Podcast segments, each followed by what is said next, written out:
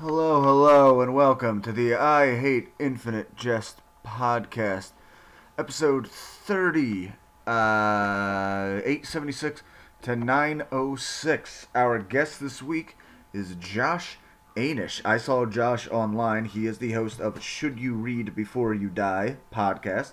So check out Should You Read Before You Die podcast and check him out at Josh Anish. That is Josh A N I S H. He said Anish as in a- Anish as in Danish, and I said Draham as in Graham, and we both had a little chuckle on one each other's podcast. I noticed him on the David Foster Wallace subreddit, where I am oh so popular. He uh, pretty much had a thing. he was promoting his podcast where they discussed David Foster Wallace, and he is big fan of David Foster Wallace. Thought Infinite Jest not the best book. He ranked Infinite Jest number three amongst total works. So I wanted to get him on here and discuss all that. Um, yeah, we had a very good conversation. We talked about a bunch of stuff. We talked about the 90s, which was interesting. We talked about the ending of the book. Guys, this is a first since the last time we saw each other. I have completed Infinite Jests. And I'm going to have to marinate on it a little bit, but as of right now, I think I like the book even less than I did a few weeks ago. I uh, w- there were certain things I liked, and the sheer inability to stick the fucking landing as we got closer and closer to the end. Like, huh, he's still in that hospital bed. I'm sure he's gonna get out and find his way any second now into Quebec and start digging. But no, no, just uh, the David Foster Wallace fan base are a bunch of abandoned children who are trying to ascribe logic and reason based on an errant sentence here and there as to why Daddy left them uh, so cruel, so cruelly. Ugh, guys, I gotta think on a little bit. I, I think I'm just back to hating this book again. I don't know. We'll see. Uh, we have three more episodes after this. I've been saying three episodes, but I decided on a thing I'm gonna do. You'll like it. That's all I need to say. The song this week. Whew. Um, I went a little musical with this. I I really think I could write an Infinite Jest musical, and maybe I should. So this will just be our interregnum music, leading right into it. Guys, you can find me at Jesse Draham on Facebook, Twitter, Instagram, uh, and Reddit. You can find me at Mr. Jezzicho on YouTube, at JesseDraham at gmail.com on Gmail. I was on my own name on Parler, fucking with the fucking with the far right, but it did not take them long for them to find me and come after me on my public Facebook and uh, look up information about my family and leave a bunch of comments on some things about how my mom sucks dick. Hate to tell you, buddy, but all our moms suck dick at one point or another. That's how they became our moms. See, when a man and each other, a man and a woman love each other very, very much. Uh, I'll leave it at this. So, oh yeah, so my name on Parler is Bowser from Sha Na Na. Have I ever mentioned my weird love of Sha Na Na? Listen to the Andy Daly podcast pilot project and the episode with uh, Wolfman Hot Dog, and you will discover how I got into Sha Na Na, unironically from a comedy podcast. But the song this week is uh, would be an intersection, an interlude from a musical, where the Wraith, James Orin Incandenza Senior, is feeling very low. No, Junior is feeling very low about being unable to communicate with Hal beyond the afterlife, and he has some advice for Hal. That uh, nice little double entendre. So I hope you guys enjoy this week's episode. Again, Josh Anish, part 30, pages 876 to 906. And this song is Break the Mold, parentheses, Wraith's Lament, end parentheses. I'll see you guys next week.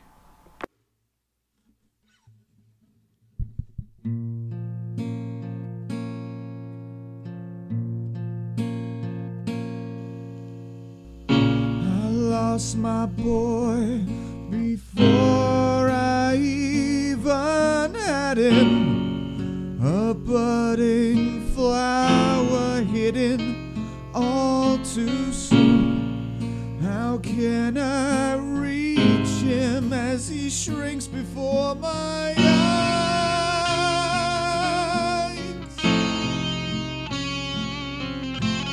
I lost my boy just like I lost his brother. Only exists just to mirror another. But what if there's a way to relieve his anxiety? Something so incredible he'll have to ask me, Dad, please tell me more. the perfect blend of light and sound and vision. A keyhole leading out from his locked door. A bridge that can connect all this division and leave him wanting more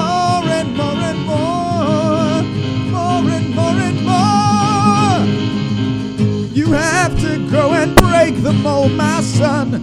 It will be the only battle that this wraith has ever won. Then Break the mold and find your soul. Dig deep down and you will find your father's loving mind. Go and break the mold.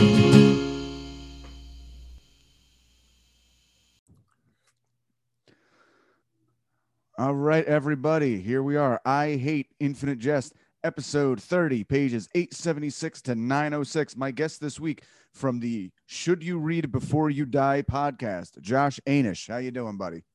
Hey, Jesse. Good. Thanks for having me. All right. So, uh, real quick, where can we find you? What do you got to promote? Uh, like you said, I have a podcast called Should You Read Before You Die. It's kind of short, half hour blocks about should you read certain huge classics or famous books before you die. I did an episode on Gravity's Rainbow, and I did an episode on Proust, and I did an episode on Infinite Jest, which Jesse saw, um, I think, on the Reddit thread about David Foster Wallace. Um, have a listen. There's about nine episodes now, and thank you. There you go. Yeah, that, so that's where I first saw you was on that Reddit, and uh, you seemed as popular as I am in that group because they do not like criticism of their boy David Foster Wallace. Um, you had a very interesting take in there that I wanted to pursue. It seemed like you actually, if not a a fan, you would at least like appreciate David Foster Wallace, but you were of the belief that Infinite Jest is not the top of his uh, catalog. Is it, do I recall that right? That's exactly right. I had it as the, the third best book. We ranked them like the nerds that we were. We had The Pale King first, which was published posthumously, which I love. Mm-hmm. The second one um, was uh, uh, sorry, brain fart. It was um, Broom, Broom of the System. no, it was. Uh, I'm looking at my bookshelf now. Interviews with Hideous Men. It was a supposedly fun thing I'll never do again. Oh, okay. I, I do prefer his essay work over his fiction stuff, which Yeah. um so what makes you what makes you put uh, Pale King so much higher or more importantly for the purpose of this podcast, put Infinite Jest that much lower? I mean, I'm sure you agree. Let's just be honest. It's like really freaking hard to read, and I've aborted it several times. And there's a 30 page footnote about eschatology around page 300 that submarine my efforts several times. Yep. Um, I can pretend that it's brilliant, and I get all of it, and that I love it, but it's not totally true, right?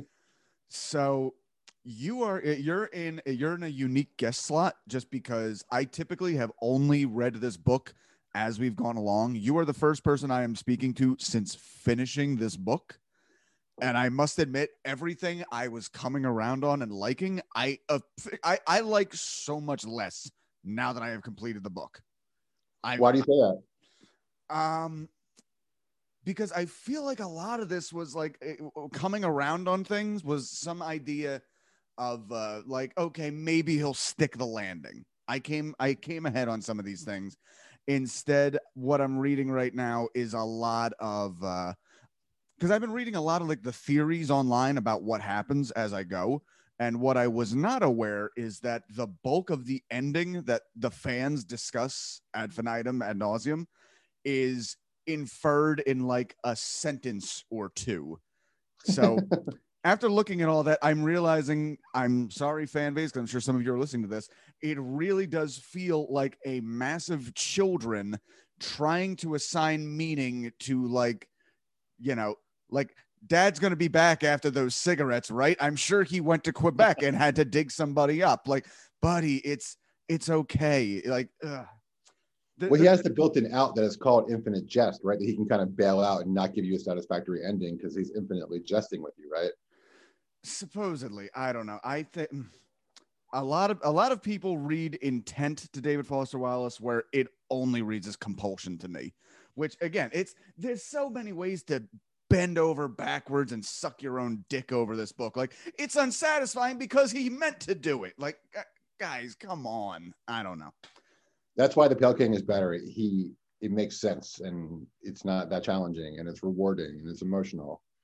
I've I've already decided I want to read more David Foster Wallace, but at the same time, I really I I cannot have it assigned to like a project like this again, just because it's been. I don't think I would have gotten through Infinite Jest otherwise, and I don't think I would have liked what I liked otherwise if I wasn't doing like these small bite-sized chunks for this show. But at the same time, it was a lot to take on. Like we're we're wrapping up very soon. It's been six months I've been reading this goddamn thing. Yeah, uh, it took me about the same. So, what is your literary background besides this? Like, what's your typical taste, and how did you actually find this book and David Foster Wallace in the first place? Um, I have a master's in fiction writing from Brooklyn College. Ooh, okay. While I was getting that, I found that I was reading a lot more than writing. Mhm. And then I started to get a PhD at Fordham, but I dropped out of that. That was a great decision because it was costing me so much money. Mm. Um, and then, you know, I just became like a reader the rest of my life. I, I, uh, I'm in tech now, but I am a power reader to, to, it doesn't really benefit me much, but I probably read about 50 to 60 difficult books a year. Wow. Um, kind of. And then I started the podcast, you know, I'm in my 40s now during the pandemic just to keep myself sharp. Mhm. Um, but I became a reader to the detriment of my writing. But it's I taught undergrad literature for a while at Brooklyn College in my 20s, but now I'm just kind of a reader. See, I've heard that from a lot of people who went uh, the academic route into English and literature that it like robs a lot of the enjoyment of reading for people. Like, I've heard plenty of people like, "Oh yeah, when I got out of school, I didn't read anything for years." Because people are dictating what you're going to read. You want to kind of choose it yourself, right? Right. And it can, and I, I can see how it could uh, suck the life out of you a little bit. So, but you, you're, you're a fan in general of David Foster Wallace is what you're saying, right? Yeah, I mean, he went to the same college I did. Uh, Mm. I have friends that kind of have walked in circles with him. Um, yeah, I love him. I think his nonfiction, like you were saying, is hilarious. Um, but let's, you know, we can't deify our, our, our heroes, right? Infinite Justice, Sloppy. And I, I want to talk about addiction as we get into it because I have some thoughts about that in, in, in his writing. Um, so I reread the section today, and uh, Mhm. you can tell it's. I think All there's a lot of uh, uh, uh, uh, stimulants involved. Okay. Well, we can actually get into our notes then. However, I would like to say, just because uh, you mentioned the word deify back there, I haven't announced it yet. I've been hinting that I'm going to change the title of the podcast as we get outside of uh, Infinite Jest and other books. But it does look like the name is probably going to be Kill Your Gods because that is really what I'm kind of going for. Like everybody's allowed to like what they like, but I think there's a certain fun in taking uh, the holy and like really let, let's see just how holy this is. So I like it. Do it. nice. Woo. All right. So let's get right into this. We're on a we're on a crunch today because you got kids and uh let's make it work. So Let's do it. like I said, I'm just gonna read through this. I'll probably skip around a little bit, interrupt anytime you got anything to talk about, anything, okay? Yep. All right, 876 to 883, November 20th, year of the Depend Adult Undergarment. Partial transcript of weather delayed meeting with Tine and Company. Tine is in Boston noting the snow. The topic is on Maureen Hooley, the vice president of children's entertainment. They're discussing a new video, primarily for white English speakers, 4 to 12 years old, with stats on just how long the attention span is planned to hold and violent imagery at 14 seconds in. Tine's son, Tine Jr., is also on the line. They're discussing a PSA character uh yeah psa character no thanky hanky. War- uh, that's a great name. Warning children against watching unlabeled cartridges. Um so they appear to be filming psas to counteract the inevitable dissemination of the entertainment. They're pointing out how a dangerous cartoon film cartridge with a misleading yellow smiley sticker on it Uh, commercial would feature the cartridge being kind and alluring and then turning into a mean cartridge with a plaid ear flap cap and hairy dock worker limbs, kidnapping a child in his trunk and taking them away forever. Even an alternate warning kids if they see their parents looking googly eyed at something and non responsive to watch and run and tell a policeman. A Mr. Yee on the line has an ep- epileptic seizure. A coworker says not to mention it when he recovers. The embarrassment just triggers more seizures. So, just a weird little thing out of nowhere there. I like that they're kind of planning ahead for the inevitability of uh, the entertainment getting out there. Um, did you have any particular notes on that? Did it remind? Did you watch Mad Men? It reminded me a little bit of the carousel scene with Don Draper, which is which is a more happy scene when he's presenting. Uh, Pol- was it Polaroid to the executives? I Uh, actually, I, I have not seen Mad Men, but I'm uh, aware enough of the gist of that to uh, get where they're going. yeah. Hmm. And also, wasn't there a part in that in that kind of meeting where like people get addicted to watching the uh, the commercial, right? They're trying to like you can't get enough of the commercial. I think that's he. That's part of it. I think to me. Oh, I might, I, I might, I miss little notes on this. All that's one of the problems with trying to summarize this book as you go is you don't know what's important and what's not. Everything just kind of like blends into each other. Yeah, it's like Game of Thrones. You can open 47 doors and it's awesome, and then it, you can only close seven of them at the end, and by then it's too late. No one cares. Exactly.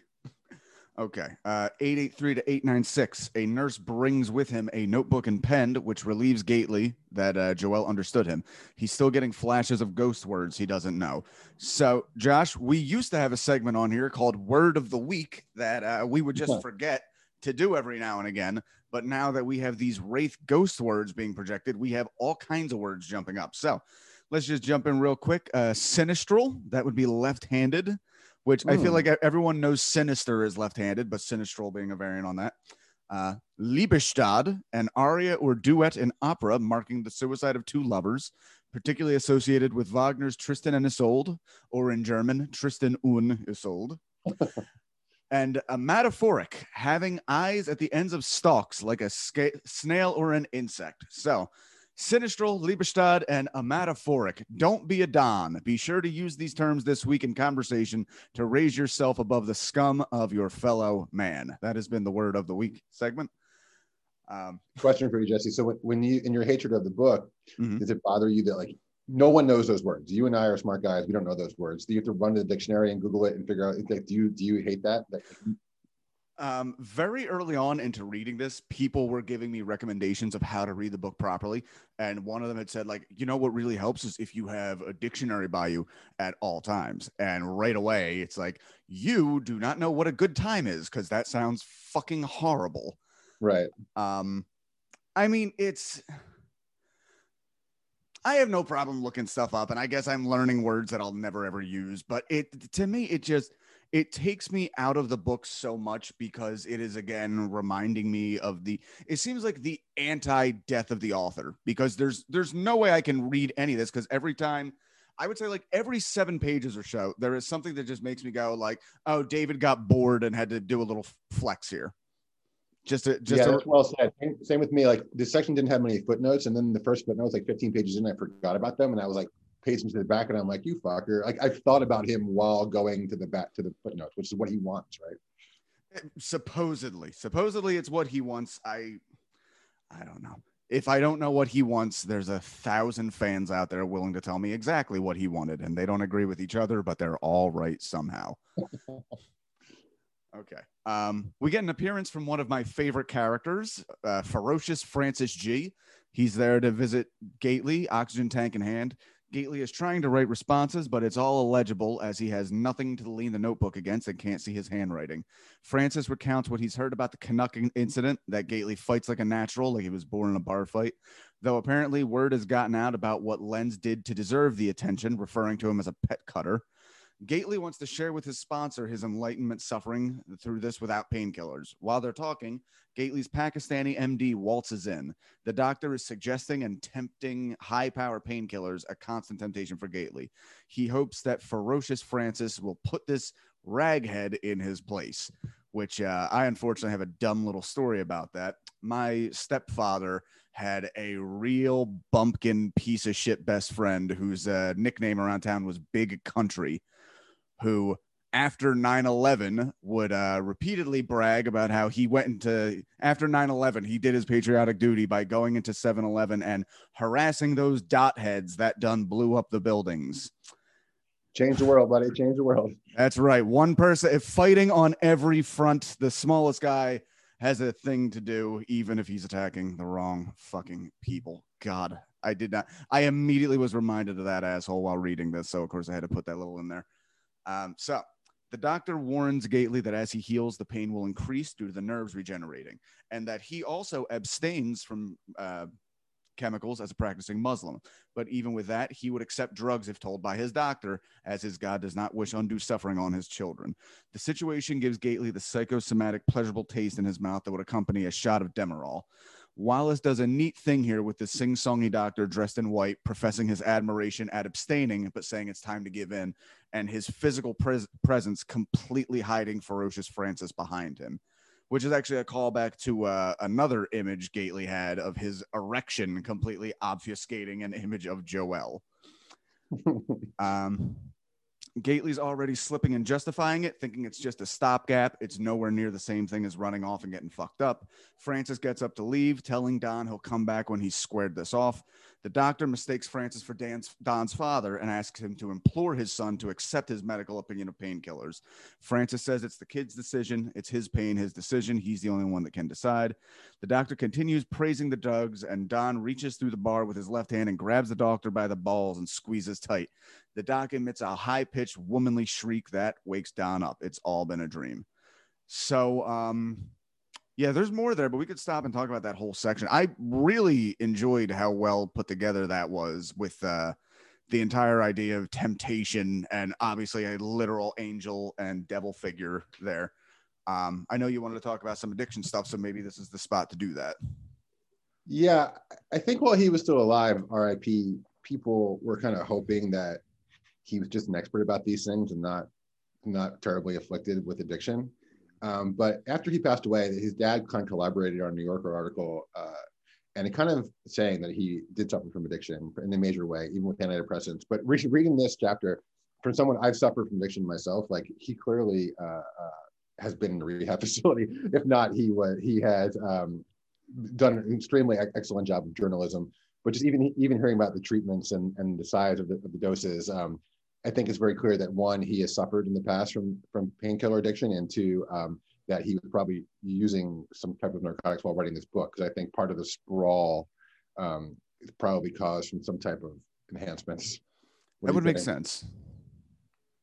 Um, his, his dad said he was taking kind of like dirty, uh, uh, uh, outdated uh, uh, antidepressants when he passed away, and he was trying to tell David to like to to modernize his his his treatment, and he wouldn't. Um, he was taking kind of stuff from the '70s, um, so it's it's all kind of sad. See, I'm curious uh, about how that actually works because one of the, um, you know, as I got to learn this and the fan base, I learned more about David Foster Wallace himself. Uh, Got to be honest, at first I didn't, uh, I didn't care much for the man from what I saw, especially before I started all this. I watched that end of the tour movie, which seemed like classic retcon lionizing of like you know the dead guy which is also i mean it's it's narrative film. That's that's what a biopic is to you know like yeah let's make johnny cash look like a good guy and leave out all the horrible shit. Like it's kind of how those things are put together. But um i was actually really touched to the story of his suicide just because the thing i didn't realize was uh the fact that supposedly he had been on a medication for forever and then I think he was like having stomach issues due to it at some point. So he tried to get off it, get on something else. Nothing else really worked for him. Then he tried to get back on that original drug, and that also no longer worked for him. So mm-hmm. hearing that a little bit that he was taking like old stuff from the 70s also kind of rings to me like maybe a little desperate, may- maybe a little neurotic. I mean, you know, you tried a bunch of new stuff, it doesn't work. You get in your head like, well, maybe the old stuff, there's something there. I don't know. His girlfriend used to make him pinky swear that he wouldn't kill himself that day, every day for that year. Wow. Yeah, See, as as grim as that is, you know, at a certain point, that was like, this is our cute little thing. Like, you know, don't kill yourself. Pinky swear. Mwah. yeah. Yeah. But anyway, so I, I was just, I was just, I, I, th- I think I was in denial that he was suffering, and then rereading this now, it's like clearly that that was part of the part of the equation. Yeah, it definitely the the sections with addiction. There, there's different chunks of this book that evoke different feelings. Uh, I would say a lot of the math stuff. I, people really get off to how intelligent David Foster Wallace was, but at the same time, a lot of the math stuff for me really rings like he had a friend who knew math well, and he pretty much asked that person like, "Where can I fit this in?" Like that that seems very much like a pick and choose kind of thing. Whereas a lot of this addiction stuff feels really lived in. Yeah, I think a lot of writers just don't want to be labeled as being right brains. They're like, well, I'm also good at math. Yeah. so it covers all the bases. I'm, I'm both. Yeah, no, everybody wants to be like a nice, finely balanced thing, but it's you're usually good at one thing or another. I personally have gotten around that by just convincing myself the math and science is dumb, and I will just sure I, I will listen to what they tell me, but that's enough. Um, okay. The thoughts of addiction and pleasant drug memories are a lifelong feature of addicts across the bear. Gately does his best to think of anything else. The bumper stickers on the MP's truck, a lover who said she couldn't come without getting burned with a cigarette, which induced Gately's first attempt to quit smoking, Gately switched to Demerol from Percocet, which just hit him a little wrong. Demerol was more expensive, but easier to get. He reminisces the specifics of the tablets themselves. He reminisces of the crew of finger breakers he did drugs with. They had a scam of faking good re- uh, credit reports, renting, renting luxury apartments and appliances, then selling the appliance for their fix. One who had a high libido for a drug addict would take girls back to the luxury apartment and repeatedly yell, God damn it, we've been robbed, to excuse the drug den they walked into. I laughed out loud at that part. Like, do you i mean i know in your in your torment with the book do you find it funny sometimes here's the thing uh, i think the frustration has robbed me of a lot of the funniness because i had a I had had a particular argument with people online as to whether or not the book was funny. I said the book's really not funny. Then, in the midst of like an episode I was doing with a guest, there were a few things in my notes that were funny. And then the guy pointed out, like, well, what about this part? What about this part? It's like, okay it, the book is actually very fucking funny i'm full of shit i just i don't remember the funny parts just because the frustration is so annoying to me but stuff like that like yes that was really funny and also we're gonna get a little further in but uh don don's uh, burglary buddy Fackelmann and the fact that his quote is always like, that's a goddamn lie. Like that was his catchphrase for everything. Like, okay, that's some funny shit. That works for me. I mean, your, your comedian is different. I feel like it's, um, writing funny fiction is hard because like when you're a comedian there's a cadence right? There's a build up there's this and that. There's when a rhythm there's context. Yeah when you have 300 pages or a thousand pages like this one it's so difficult to like have build up and payoff. It's it's a challenge. It's not only different it's a little bit like anathema to the stand up thing just because again with the stand up you can feel it like kind of building up you know the structure a little bit. Whereas in books it actually uh, one of like the hackiest things known to stand ups is to just say something wacky with no background thing like oh yeah and yeah. then I, well, I was walking down the street and then my asshole exploded. Like uh, all right guy that's good to know but that's how that shit reads in narrative fiction. Like there's a few times in here where like we're, we're sitting with hal and he's like i don't know whether to go left or right. Stice is doing something. I have to fart but have not yet farted yet. And like some people find that hilarious but like i just imagine it in that rhythm and it just it, it sounds dumb to me. Yeah i hear you. So I would say the weird thing though is like some of the funniest shit I've ever read has been uh like nonfiction. Like uh like I've read some biographies that have like cracked me up. Um, I don't know if you've ever read John Hodgman has a series of books. He's a pseudo comedian. I don't even know what to call the guy. He's most known from like a series of Apple ads. But yeah, he has one of the funniest series of books I've ever read that like they're they're pitched kind of like these atlases, just like general world knowledge, and then they're just full of like like a, thou- a thousand hobo names you never knew. I'll check it out. I, I, I, don't know that one, but I'll check it out. Yeah. Uh, uh do you find the book particularly funny? Uh, maybe not like on a per capita basis. No, uh, I think supposedly a fun thing I'll never do again. The actual essay about going on a cruise while misanthropic and snobby is pretty funny. Um, for those who don't know, he he goes on a cruise, one of these kind of terrible cruises in the Caribbean, and where they have like dinner at midnight and this and, and talent shows, and he just kind of he's on drugs there. Not it's not fiction, just writing about how awful it is. It's funny, but you have to be in the right mood for it. See, one of the things that blows my mind a little bit about the nonfiction work is that uh, so much of Infinite Jest, people praise like it's sincerity versus irony and sincerity versus irony, where like a lot of his nonfiction does, while he has a lot of clever things to say about it, it does seem a little like I'm going to show up to this stupid thing and shit on it a little bit, which is like peak 90s irony. That's a good point. He does. He, he has a good one where he goes to that that porn. Uh, uh, oh yeah, conference. big yeah, big red sun. But I feel like he doesn't hate it. That that one, he's kind of like more on the bus rather than peeing on the bus. But uh, I hear you. yeah. Oh, and one other thing I noticed, just because I have to point out every flaw in this book that I can find, is uh, so one of the things I'm confused about because this might just be a projection from the Wraith, which you know, uh, go figure, a perfect way to explain it.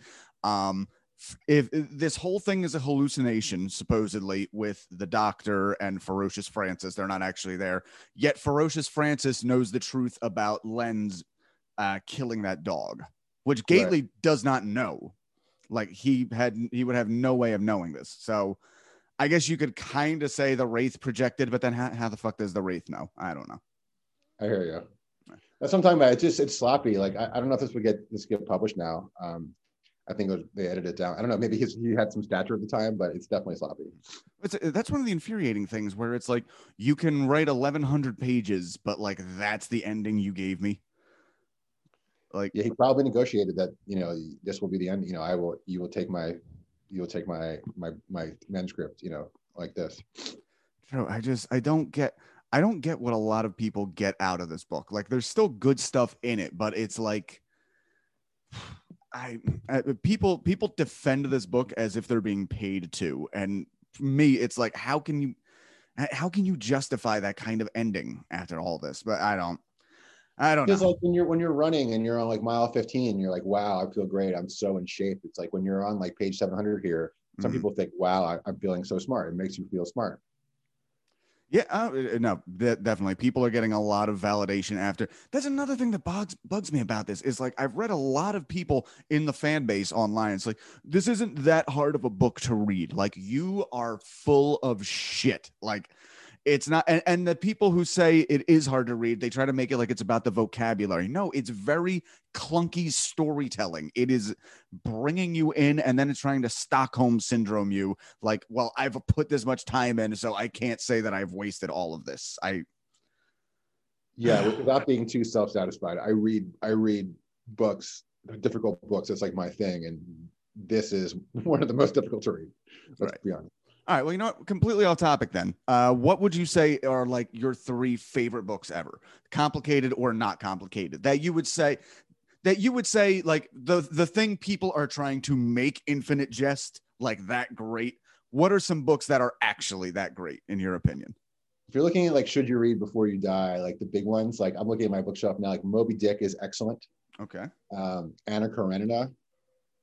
Um, a, a, sleeper will be Lonesome Dove. I feel like people know the shtick, but Lonesome Dove is amazing. Um, who, wrote, um, who, wrote, Lonesome Dove?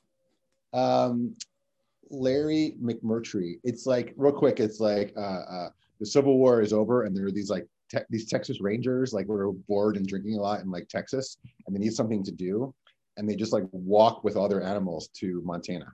it's freaking hilarious. And there's okay. and there's some Native Americans trying to kill them. It's pretty awesome. Uh, Magic Mountain by Thomas Mann is amazing. That's kind of like the, the, the auto, the, the didactic, brilliant book that Infinite Jest wants to be. Um, what do you think? What are some classics for you? Ooh, um, I I am a big fan of like the classic class classic bleh, the classic classics. Like uh, I I'm a big fan of Dostoevsky. Um, uh, Br- Brothers Karamazov has to be up there. Crime and Punishment has to be up there just because I, I love the psychology that goes into all that, like the in depth kind of thing. Um, loved Les Miserables when I read it. I don't know. I'm actually blanking right now. I'm trying to look back on my bookshelf. I mean, there's some stuff that I love that I wouldn't put up there. Like, uh, like one of the things I want to do on this podcast, I would like to do Slaughterhouse Five. Not because I don't like Slaughterhouse Five. I love Vonnegut.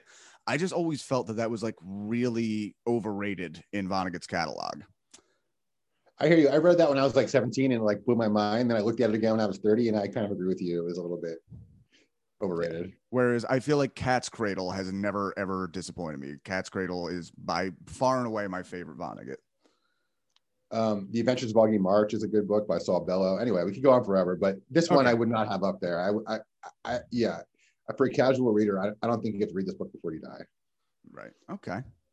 So that's kind of a spoiler for the episode. Still, go go check out the episode. Should you read before you die? Infinite Jest. Um, all right, let's get back to it. These drug mates told Gately they don't know why he chose to be a drug addict. So many drug addicts are garbage people who are only nice when they're high. Don was a stand-up, cheerful guy who retreated into himself when he was high. Uh, McDade and Deal stop by from Ennet. They have bad news. Still no sight of the gun. Seems likely that Lenz might have nabbed it himself, but Lenz himself may have been spotted on Skid Row, all dressed up in a sombrero, obviously fucked up. They complain a building on the Ennet Strip is being leased to mental health issues, agoraphobics. They're planning a joke invitation to invite the agoraphobics over for a barbecue mixer. I find that hilarious, even as somebody who has dealt with a little bit of agoraphobia myself. So, Huh. um, they tell Gately they can't testify in his favor due to their own legal issues, which upsets Don greatly. Don feels guilty and betrayed, and uh, he wonders if God is, in fact, the vengeful and cruel figurant that Boston AA swears it isn't. He stayed sober and did the right thing, and yet he's being karmically fucked over left and right. McDade and Deal leave as a nurse comes in in a sexy white nurse outfit to. Uh, oh yeah, she's giving she's giving him an enema, and he is mortified by all of it. Taking a step back, it's, it's been a while for me. Now that you're like so immersed in the book, what do you think about the like the year of the depends undergarment shtick? Like, how does that affect you? I, I I think it's dumb, but whatever. It's it's fine.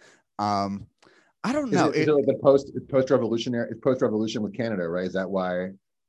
it's something to, to do with that. You know what part of it is? Is I feel like it annoys me a little bit the entire uh, because he got so close to right when he talks about um, the way like the broadcast companies fell through and all this cartridge stuff came up. Like obviously that's very similar to Netflix, but the idea that like it- the fact that he got so close, whereas in real in reality, what happened was like, well, that Netflix stuff was just paid for. But the the idea that like the lack of broadcast TV would create such a dearth of advertising that they would have to sell the rights to naming the years as opposed to like advertising is a beast. It will find any fucking hole there is and advertise to you. I I cannot imagine any situation where the advertising and marketing industry is hard up and the government needs to help them out. Yeah, this is a dumb pet theory of mine too, where like he was so obsessed with this notion of what postmodernism is, like postmodern fiction, Mhm. that he made it a postmodern, even like year system with the year of the depends undergarment, Mhm. whatever, adult undergarment. So it actually is literally postmodern. It's not 2004 anymore. It's something else, just to like hammer the point home. Yeah, I mean, it's not it's not a terrible idea. By the way, when I referred to this novel as postmodern, quite a few DFW fans I responded like, actually, it's post postmodern. Like, oh, what a what a perfectly beautiful term to say absolutely nothing. Like. I think it was more the end of something than the beginning of something. Put it that way. Yes, there's uh, one thing I've said about this book a lot is it is dripping with the 90s in a way that uh, I feel like a lot of people really don't want to admit how much it kind of dates the book. But um, yeah, I mean, even uh, I, I was a child in the 90s, but at the same time, I was like in touch with enough of like the pop culture at the time because my parents were young. I was watching like The State on MTV at like seven years old and loving it. But uh, yeah, Here's an example. He in the beginning of the book, he poops on video conferencing. He thinks that the reason why video conferencing didn't work in the 80s is because, like, if I was talking to you, I wouldn't want you to see me because I was cleaning up my house. I was multitasking, and that was Mhm. like on my cover. Mhm. But now we're in the age of Zoom, and that's all we're doing. so that was just. I mean, please, writers don't have to be right all the time, but he was incorrect in that regard as well. Right. And yeah, uh, just a lot of that sincerity versus irony thing. I, I I don't know. I feel like even for the irony of the time, it's kind of overstated a little bit. I I don't know. Another thing I could go forever on, but um, well, I don't know. You you were uh, you're you're a bit older than me. You were like what uh were you were pretty much there in the 90s. Would you say like that was your coming of age decade? Yeah, I was ages like 13 to 23 in the 90s. Okay, and that's uh, by the way, uh, that, that's one of those weird generational arguments people always have where it's like, well, what makes it da da da? For me, as like a millennial, I always look at look at it as it's literally coming of age. I turned 13 in 2000.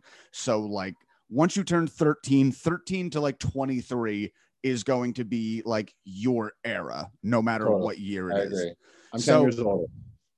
So, all right. So, what do you think then of like the '90s? Was it as dripping with irony as we, as we now recall looking back on it? Just because we've seen before, like you know, the way people think of the '60s, they're like, oh, these long-haired hippies, and then you see video of Woodstock, and like one out of every 20 people has has like really hippied it up, and it's more just like regular people.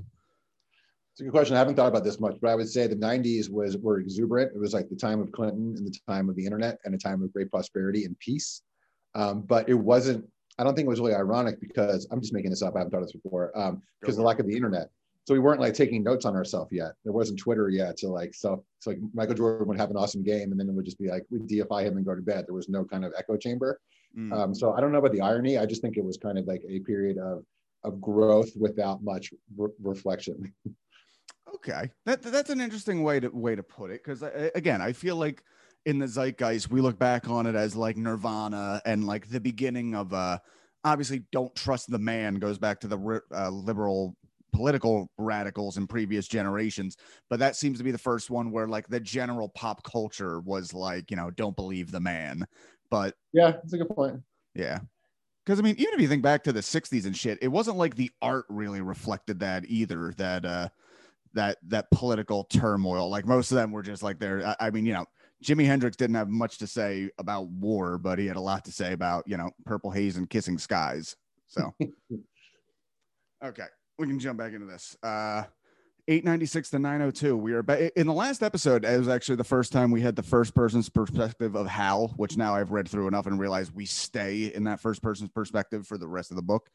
Uh, one thing I will say I like about David Foster Wallace a lot, I do like his use of perspective, jumping in and out. Um, one of the things he does is where he has third person omniscient, yet he's using the same verbiage and beliefs of the character he's discussing Yeah. in that text. I I find that really neat and not something I'd seen, not something I'd seen before, and if I had seen, hadn't done that well. So On the other hand, I think he he knows he should write about nature and like what's happening outside, and he does it, but it feels forced. He's not a poet. no, exactly. Yeah, he's too he's too analytical to be a poet. He'll Um, try to describe like the trees in, in, in Illinois, and it's just like ah, he's like doing it. It's like perfunctory. Yeah, exactly. All right. Um, so Hal, while walking back to check on Ortho and listen to music, he struck with a bolt of panic, typically only felt in the middle of a match. He never felt this way off court.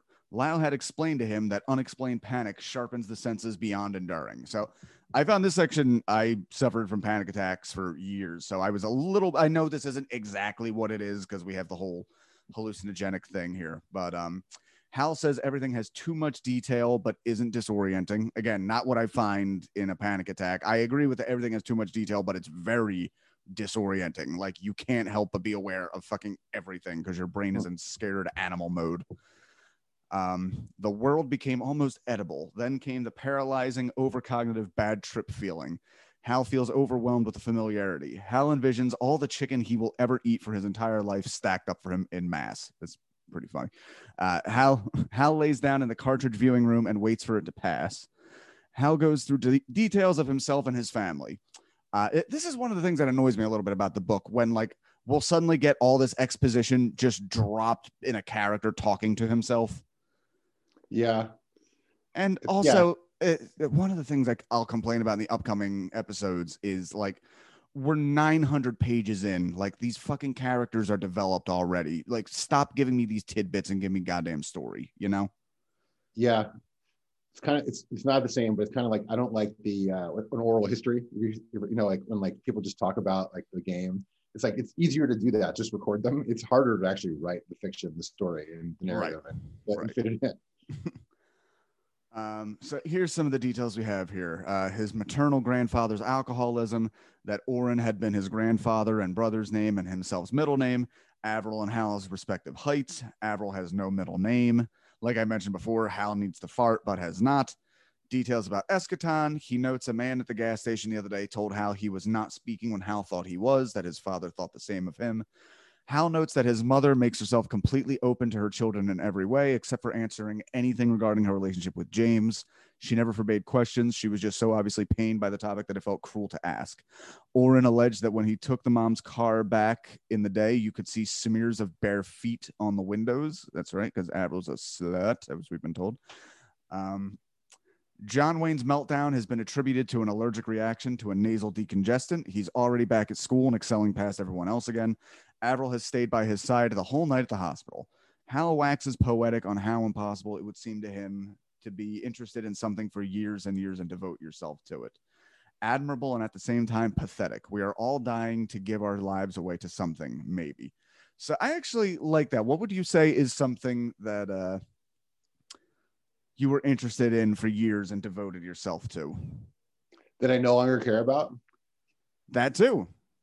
Um, that's a good question. Like uh, some sports, like I used to be a huge, like I used to be able to name like 400 people in the NFL or Major League Baseball, Mm. and now I can now I just do not care. Like I I do care about the NBA, but like I just don't care anymore at all.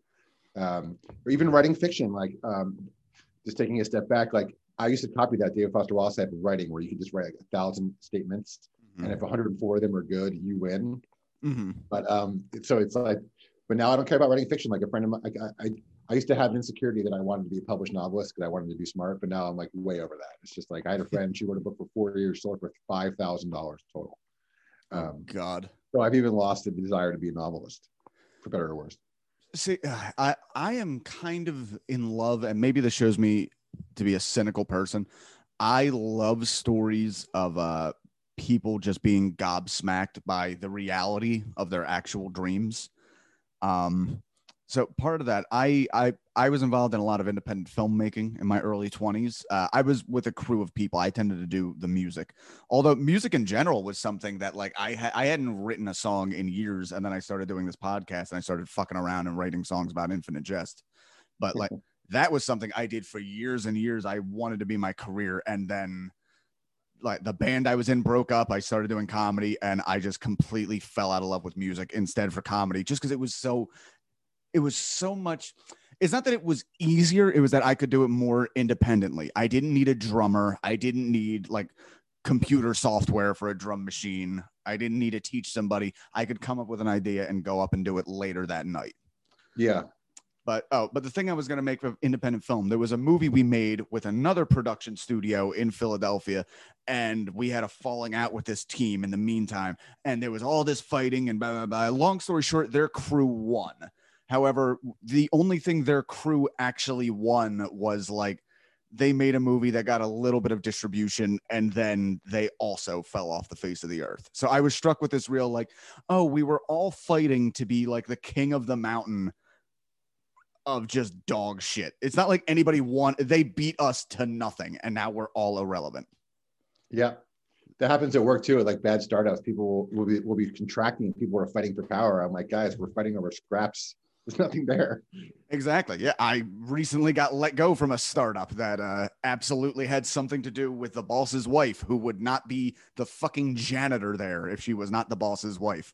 But oh well, I can stop talking about that now. Um, I have an idea for a podcast about work scandals. Maybe we, people can anonymize them, but I'd like to hear like all the gossip about what happens because I feel like we spend all this time on like organizational theory, uh, and it all goes to shit because human beings are so sloppy and dirty and, and human that like strange things happen at work. That wouldn't be a bad idea for a podcast. It would be really interesting. Um, okay, let's roll through this because we got uh, like 10 more minutes left. Um. oh, uh, Hal notes that the whole notion of this academy is to get children to invest tons of times and effort into something before the whys and the whats really creep up. Hal notes that in Hamlet, despite Hamlet being famously paralyzed with doubt, he never doubts that it was an actual ghost that spoke to him. While lying on the floor, Hal mentions that Avril and CT probably aren't really related. Again, you're dropping this in very late in the fucking book. Why did you spend all this time convincing me they're incestuous brother and sister just to drop in like also he's not really. Um Avril's father went on a typical bender and showed up with a widow named Elizabeth Tavis as his new bride. She was a dwarf. Along with her came little CT, whose father had died in a freak accident during a game of darts. It seems hinted that Mario has teeth just like the dwarf woman and bears her resemblance. We've heard a few times Mario might be CT's kid. Um, Orin got all of this info out of CT when he was seven and in the waiting room while Avril was giving birth to Mario. Hal is overwhelmed with horizontality. And that's that section. Who hasn't been overwhelmed by horizontality? You know, I was last night. there you go. Seven o'clock at night. I get it, man. Once you're once you're there, vertical, you realize that vertical is overrated and horizontal is the bee's knees. Okay, wrap this up. 902 906. Gately reflects that he's always had a giant head, and his football coaches had to order special helmets to fit him. His coaches all thought Gately had unlimited potential in football until he dropped out of high school. His head on the football field was described like a cow catcher when they'd give him the ball and roll him into the end zone. Gately made many friends showing off his head's indestructibility. He specifically has a Prince Valiant haircut to cover up his mangled ears from these years of events. Despite his size and the crowds he ran with, Don was never a bully. He just never had an interest in hurting the weak. At nine, he had both smoked his first cigarette and gotten first gotten drunk. Uh, the drink from a Nazi Orkin man who liked to give kids screwdrivers and ramble to them about the Turner Diaries and the Jewish controlled government. Uh, brief detail I had a guy like that, wasn't a Nazi. He was a born again Christian and he was our bus driver. And uh, he would buy me and my teenage friends booze and give us weed and then talk to us about the rapture and that there will only be 130,000 left. And uh, yeah, I like I liked arguing with him, and then I stopped being invited to those little law breaking deviant shindigs. Um, Unrelated, I do like the tennis academy aspect. I do think it's a good grounding for the book. Like when he's talking about tennis in the academy, I'm in. yeah, Other other places, I'm not. Um, but it's definitely a good uh, home base for the story. you know what's funny? I really didn't like, and uh, at first in the book, I really liked the people in Ennet, and I didn't like the Enfield stories quite as much. And unfortunately, a lot of that is easy to do because they'll just spend like hundreds of pages apart from each other, especially in like the early chunks of the book. But um, yeah, I don't know. I had a thought, it flew away. Let me keep reading. Um, oh yeah, uh, when all Don's friends mainly cared about pussy, Gately still cared about football. He was considered special ed with ADD and bad language skills, but part of this was his mother was terrible at reading and not so great at teaching him. He befriended Trent Kite, a nerd who loved Grateful Dead and making drugs at home. A footnote informs us he was one of the people who helped Gately break into homes and that the AFR got a hold of him and did unspeakable things to his person. Gately remembers this era of life as Attack of the Killer Sidewalks due to his sudden passing out on chemicals. During this time, Gately was still disciplined that this never interfered with football, only indulging after sunset and catching up on sleep after uh, during school until it caught up to him and affected his grades. English teachers are what fucked him. I can be honest, every teacher that ever fucked me was an English teacher. Interesting. Well, it- you know what it was? I would get a lot of uh, we would get like writing assignments in like early high school, and it would be, they would still be doing like basic like you know first paragraph introductory statement the three topics that will become your upcoming paragraphs and i was so beyond that and not to not to toot my own horn i was pretty good at writing an english paper by that point but uh but yeah i would get like kind of weird and fuck around with them a little bit and try to have fun and if I had a cool English teacher, I had more than one English teacher say, like, you didn't follow the directions, but it's too good to give anything less than a B. And then I had other teachers who just didn't care and just gave me D's. So Yeah. Can you- I can you- sometimes it's too free. Like you have like a book report when you're like in eighth grade, and you're just like, well, what am I supposed to write about? Like, how can I? It's, it's daunting, and it kind of turns people off. Also, like, don't I don't want to get into it, but like the curriculum I had in public school and outside of Philly, like you, mhm. um, why was I reading like Romeo, like like uh, uh, the Odyssey in eighth grade? I had like no idea what was going on. I should have been reading easier books. The Odyssey difficult to read. I did a po- podcast about it. I'm 40. Um, yeah, I, I kids feel should be reading easier books that turn you on to reading when you're in middle school. Yeah, there is a lot of that shit where they just they want to overdo it on the classics and it ends up just turning people off of reading forever. Like by the time I got into high school, I felt like they dealt with a lot of that. Like dude, one of my English classes, we did uh, a few weeks on just not even the book, the album The Wall by Pink Floyd. And That's kind of cool. I, I honestly think it's great. It's showing a different method of storytelling, you know? and it might Yeah. have had something to do with my love of concept albums, which exist to this day. But yeah, thinking back, can you think of any particular teacher that like kind of screwed you over at some point, or like, I one of the things we realize as we get older is like I feel like you go through a weird thing when you're little where you're like, oh, that teacher has something out for me. And then you get a little older, like, oh, that was probably just me projecting. And then you get a little bit older still and you go, oh, wait, no, that guy definitely fucking hated me. Um, I had I had I had a substitute teacher one time and made a comment to me. It was like it was like an acquaintance's mom, and she was a sub, and like I think I was goofing around in class, and she was like, and her son was really smart, and we were friends in like third grade. She was like, "Josh, you used to have so much potential, and now look at you." And I was like twelve. That's like that's verbally abusive to talk to a twelve year old like that. Like just because you have your own editorial, like don't don't don't say that. But and I remember that to this day, obviously, because I, I I'm thinking about it thirty years later. Oh yeah, no, I still remember that. I remember being like 11 or 12 and this one teacher who was notoriously mean to kids, which like why the fuck did you become a teacher? Right. Uh, in one class, I had a friend, Chris, who had a, a, a lateral lisp over on the sides. And this teacher, Mr. Skibby, like it- he had him reading something out loud and he interrupted him to go, How long have you had this speech impediment? Like everybody remembers this asshole to this day. Yeah, I was big. I'm like six seven now, but I was six seven when I was twelve. So people would forget how Oh, young shit. I was. I had a beard, and people would just be like, treat me like I was an adult, and I was twelve. So I, I had to deal with that too. Oh wow. Okay. Wow, you would have fit right into the Incandenza family with that height. Do you have any do you have any other weird uh, little anecdotes about being that high? Like people treating you like shit when you're too young, like uh, being intimidated by you? No, but I played a lot of basketball, and people would be like, "You're a waste of height. You're a waste of this." And I'm like, "You don't know what it's like to be this tall. Like, I don't say anything about you. You know, it's just I felt like it was an unnecessary pressure. No like I- I just want to shoot threes. I don't want to go down low. No one knows what it's like to be the tall man. I actually have a weird thing. I've had people tell me this that like they've seen me in photos with my friends and they meet me and they expect me to be short. Despite being like six two, all my friends are over six five. I don't know why I do this to myself. It's almost like punishing. Like I don't deserve the height, so I surround myself with taller gentlemen.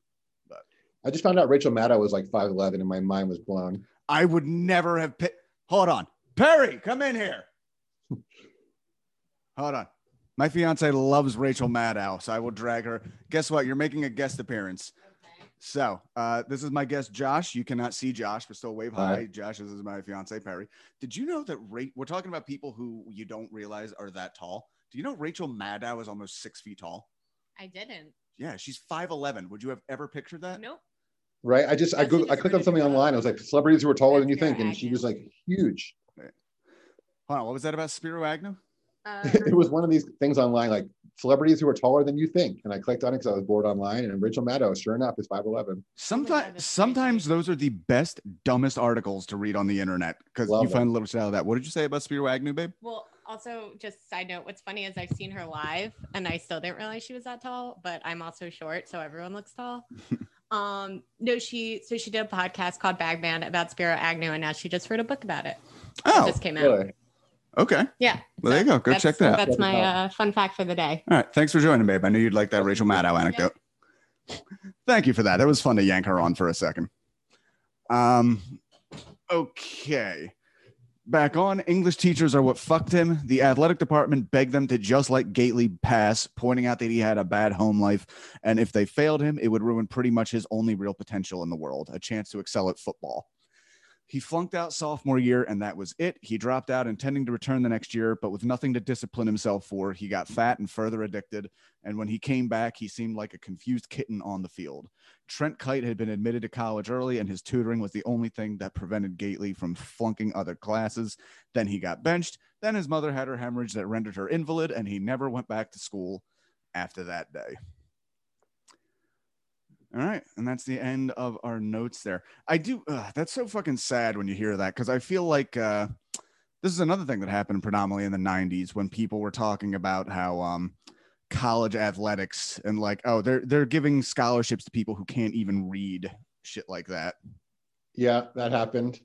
Um, question for you before we finish up. I feel like I hear some ambivalence in your voice. I feel like you're in a bar from 10 years from now and someone asks you if you read Infinite Jest. I feel like you won't say that you hate it. It's it's more complicated than that, no? It's it's definitely complicated. I mean, honestly, it's more complicated than when I started because before it, it- the, the entire thing with this was it wasn't that I hate the book, it was that I tried reading it before and I got 400 pages in, and eventually I'm like, why the fuck am I doing this? And then I had enough arguments with people who like, oh, that's the best book ever. Like, I, it wasn't like, oh, fuck you. It was, I don't believe you because I couldn't see what anybody even liked about it. So that was the whole thing was I wanted to get in and I wanted to find out at least what the appeal was. And while I found that, while I found there's plenty in the book to like, the stuff that I don't like is still such a turnoff that I can't imagine people not only like liking that side of it, like the the unfinishedness, the the long rambling rants, the detail upon detail. This thing has so much. Be- this this book is like eighty percent background and twenty percent like story movement. Yeah, I, yeah. I just the bang for the buck just isn't there, and I love him. He's one of my favorite authors ever. I have a section of like importance. He's third in authors, Mhm. um, but this is not his best book. The bang for the buck is just not there. Yeah, that's uh, it's the same conclusion I'm getting, and like I said, I was coming around to it in parts, but now that I'm coming to the end, and I'm like, everything about this book has just been a tease. Just like, well, if you go a little further, it will it will reveal itself unto you, and that never ever Jest? happened. Infinite Jest? yeah.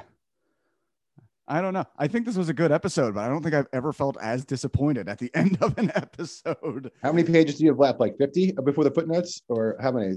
Well, we're 80? not go- we're not going to cover the footnotes uh separately, but Yeah. um so this one went to 906. So after this it's like another 75 pages. Two and a half, three episodes. Yeah. Yeah, exactly. No, there's going to be two episodes after this and then I'm going to do something cheeky. I'm going to have my first two guests back on and we're going to do the real the end of the podcast, which is to go back and revisit the first 30 pages. Well, for people who care, I think you should check out the Pale King instead. If, if you're come this far, you probably have read it in Jesse's podcast. But the Pale King, he gets around a lot of the gets rid of a lot of the excess and the self uh, uh, consciousness that Morris is writing here. It's it's more straightforward, and I'm happy for him in that book. Okay. Yeah, I definitely like I said, I, I don't know if I'll make a podcast about it, but I would love to read the Pale King specifically on something like that, uh, that kind of recommendation as somebody who recognizes the faults as opposed to loving them. Just because so much of this book, it it reads to me as compulsion and lack of discipline. Which Yeah. I mean, just knowing this book was once an extra 600 pages longer, and then that got taken out. Like, what the fuck got taken out if this is what got left? You know? Yeah, how how how awesome can it be if you wrote 1,800 pages? Like, come on. Exactly. Ugh. All right, buddy. So we could go on forever, but I know you uh, got to get on with your day and uh, take care of them kids there. So thanks again for coming on the show, Josh Anish. Should you read this before Anish? I don't know why I said that. Anish. Um, should you read this before you die? Um, again, yeah. Anything else? Can we find you somewhere on social media, or do you stay off? Uh, should you read before you die? Uh, the acronym is on Twitter. Check it out. Uh, we're going to have a new episode coming out about Dune, which I find to be very boring. Um, we, we, we, I can Somebody- on, Jesse. Somebody just messaged me and said I should do a series on Dune, and I'm very much considering it. So. There's a new one. Anyway, thanks for having me. Good luck with the podcast, and I'll check it out. All right, man. Sounds good. I'm going to stop recording now, but I'll give you a more formal goodbye